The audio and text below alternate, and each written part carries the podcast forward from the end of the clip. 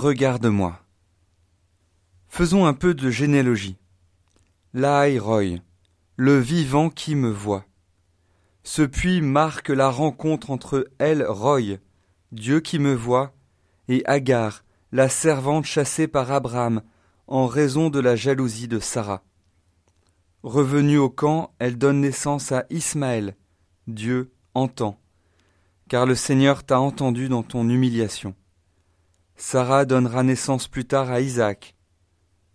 Ismaël et Isaac sont donc fils d'Abraham, de deux mères différentes. Que faisait alors Isaac au puits de Laïroy, où pleura la mère de son demi-frère? Quelle était sa prière en attendant que le serviteur de son père lui ramène sa future femme? Pensait-il à ses parents, qui ont tant attendu pour avoir un fils? Isaac et Rebecca lèvent les yeux et se voient pour la première fois.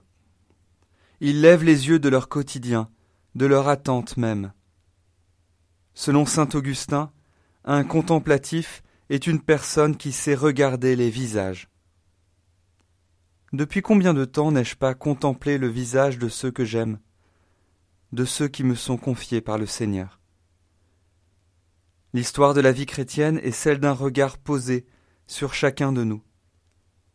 Souvenons-nous du jeune homme riche qui désire tant la vie éternelle. Jésus posa son regard sur lui et l'aima. Il lui dit Une seule chose te manque. Va, vends ce que tu as et donne-le aux pauvres. Alors tu auras un trésor au ciel. Puis viens, suis-moi.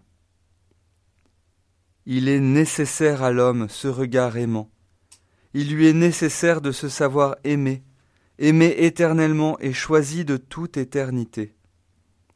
Cet amour éternel, manifesté par l'élection divine, accompagne l'homme au long de sa vie, comme le regard d'amour du Christ.